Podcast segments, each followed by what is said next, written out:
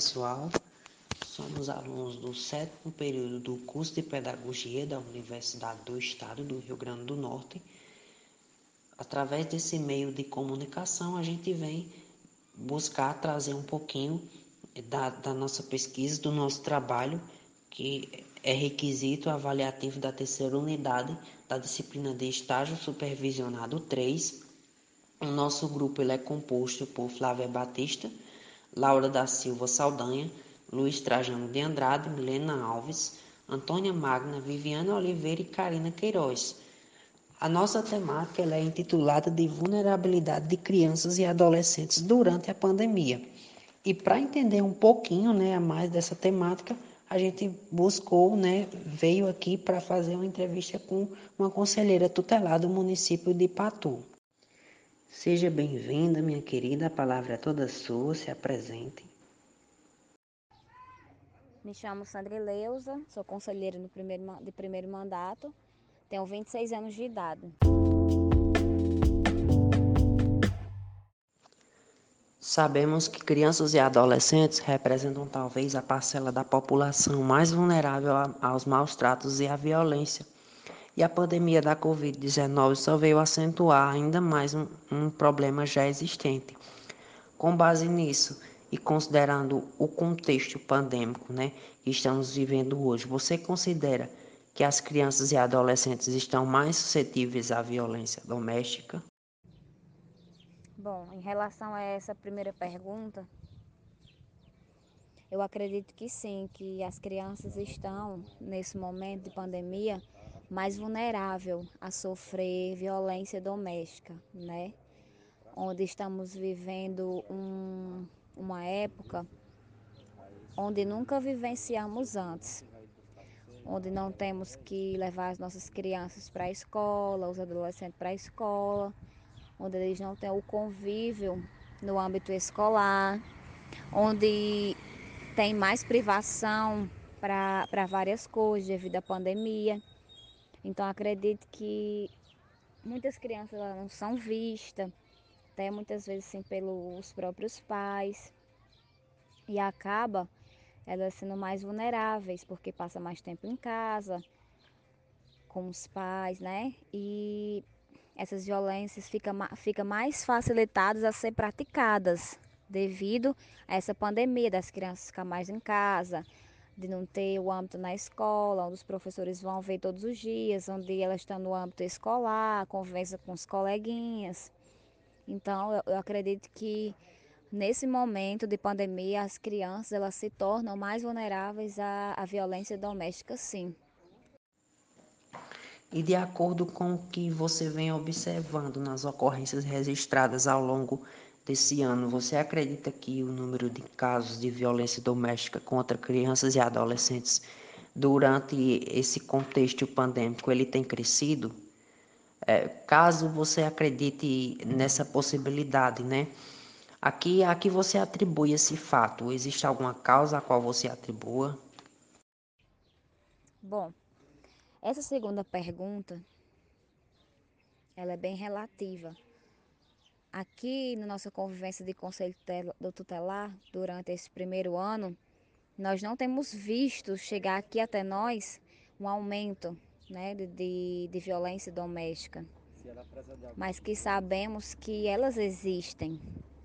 Só que pelo fato dessa pandemia estar acontecendo, passa muitas vezes desapercebidos, até mesmo pela, pela família, né, pelos entes queridos que às vezes, muitas das vezes, não chega até os órgãos para fazer as denúncias, para fazer a, a, a denúncia que a criança está sendo espancada, está tendo uma violência doméstica em casa. Muitas das vezes ela fica o que? Camuflada, ela não chega até o conselho tutelar. Então a gente não tem esse número crescendo. Mas sabemos que eles possivelmente, possivelmente eles estão assim acontecendo então acredito que ele não está sendo não está sendo visto pela falta de denúncia. Então, quando as pessoas, ou o pai mesmo, ou a família, a família, ela não denuncia, ela não, não vê essa violência doméstica acontecendo e não relata para que, te, para que sejam tomadas devidas providências, elas estão sendo também coniventes com essa violência, né? E como o Conselho Tutelar tem contribuído né, com seu papel de zelar pela garantia dos direitos das crianças e adolescentes durante esse contexto pandêmico, durante essa pandemia, né?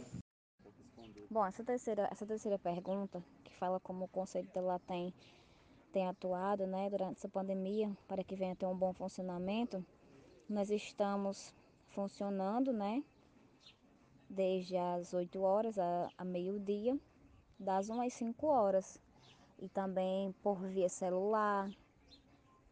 E também, inclusive, quando sabemos dos casos, chega, chega o caso até a gente, nós vamos fazer visitas a domicílio, vamos averiguar a situação.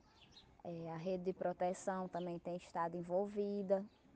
Todos nós temos, temos tentado fazer nosso trabalho da melhor forma possível, devido a, a, a estarmos nos habituando a novos atos, a, novos, novos hábitos, a novos costumes, uma nova trajetória de trabalho, sendo que a pandemia ela ainda existe, ela ainda está no nosso meio. Então, nós temos procurado, enquanto conselheiros tutelares, fazer o nosso melhor trabalho para não deixar essas famílias, essas crianças, adolescentes né, resguardado dos seus direitos. Nós estamos fazendo a nossa parte, o nosso melhor para que eles venham estar tendo esse direito enquanto escola, saúde, em todos os sentidos, para que eles venham estar é, se deleitando de um direito que cada criança e cada adolescente tem. No artigo 18 do Estatuto da Criança e do Adolescente diz que é dever de todos zelar pela dignidade da criança e do adolescente, pondo-os a salvo de qualquer tratamento desumano, violento, aterrorizante, vexatório ou constrangedor. Então você acha que de que forma que a população pode contribuir com o trabalho dos conselheiros tutelares nesse contexto atual, né? nesse contexto de pandemia em que a gente está vivenciando? E essa quarta pergunta que fala sobre como a população pode contribuir para o desenvolvimento do conceito dela nessa pandemia, né? É a população ela denunciar, né, os casos que estão acontecendo abusos contra crianças, contra adolescentes, é, acontecendo violências, maus tratos, né? Então assim a população falar, é, chegar até o órgão competente, né, que é o Conselho Tutelar, direcionar essa denúncia para que venhamos ter um melhor desenvolvimento, porque se a população que convive com as crianças, ou até mesmo é um vizinho, ou um conhecido, ou uma pessoa que só ouviu falar, ou que ouviu o espancamento, que ouviu a criança sendo violado o seu direito, ela não denuncia, ela não chega para falar, ela não chega para é, denunciar nem que seja anônimo, então não tem como a gente chegar até essa situação, não tem como a gente ver como resolver essa situação, como garantir o direito dessa criança, desse adolescente. Tem que se primeiro chegar a demanda até nós, enquanto conselheiros tutelares, para podermos, né, chegar até essa família, até essa criança, até esse adolescente. Então a população contribui da melhor forma é denunciar, é chegar até o conselho tutelar né, até a sede do Conselho Tutelar ou até mesmo por ligação, via ligação, e fazer a denúncia para que venha a ser tomada as devidas providências. Você acha que ainda está faltando algo para que o Conselho Tutelar consiga desenvolver um trabalho mais significativo, né? Você acredita que falta ainda algum apoio, né, para que esse trabalho ele seja melhor desenvolvido? Na minha opinião, né, nessa quinta pergunta, é, na minha opinião, o que tem faltado muitas vezes para o funcionamento melhor do Conselho Tutelar é a rede né, de proteção dos direitos da criança e adolescente se unir mais, cada um fazer o seu papel, porque o Conselho Tutelar ele não funciona sozinho, né? Tem a rede que compõe também o Conselho Tutelar, né? Juntamente com a gente. Então, assim, eu, eu acredito que o que falta mais para que esse trabalho venha ter mais êxito, êxito, é todos da rede se unir para que possamos fazer um trabalho excelente, né, quanto Conselho Tutelar e as demais redes de proteção da criança e do adolescente. Minha amiga Sandrileuza, muito obrigado pelas suas contribuições. E a gente vai ficando por aqui, pessoal. Brevemente a gente poderá trazer outras temáticas a serem tratadas. Muito obrigado.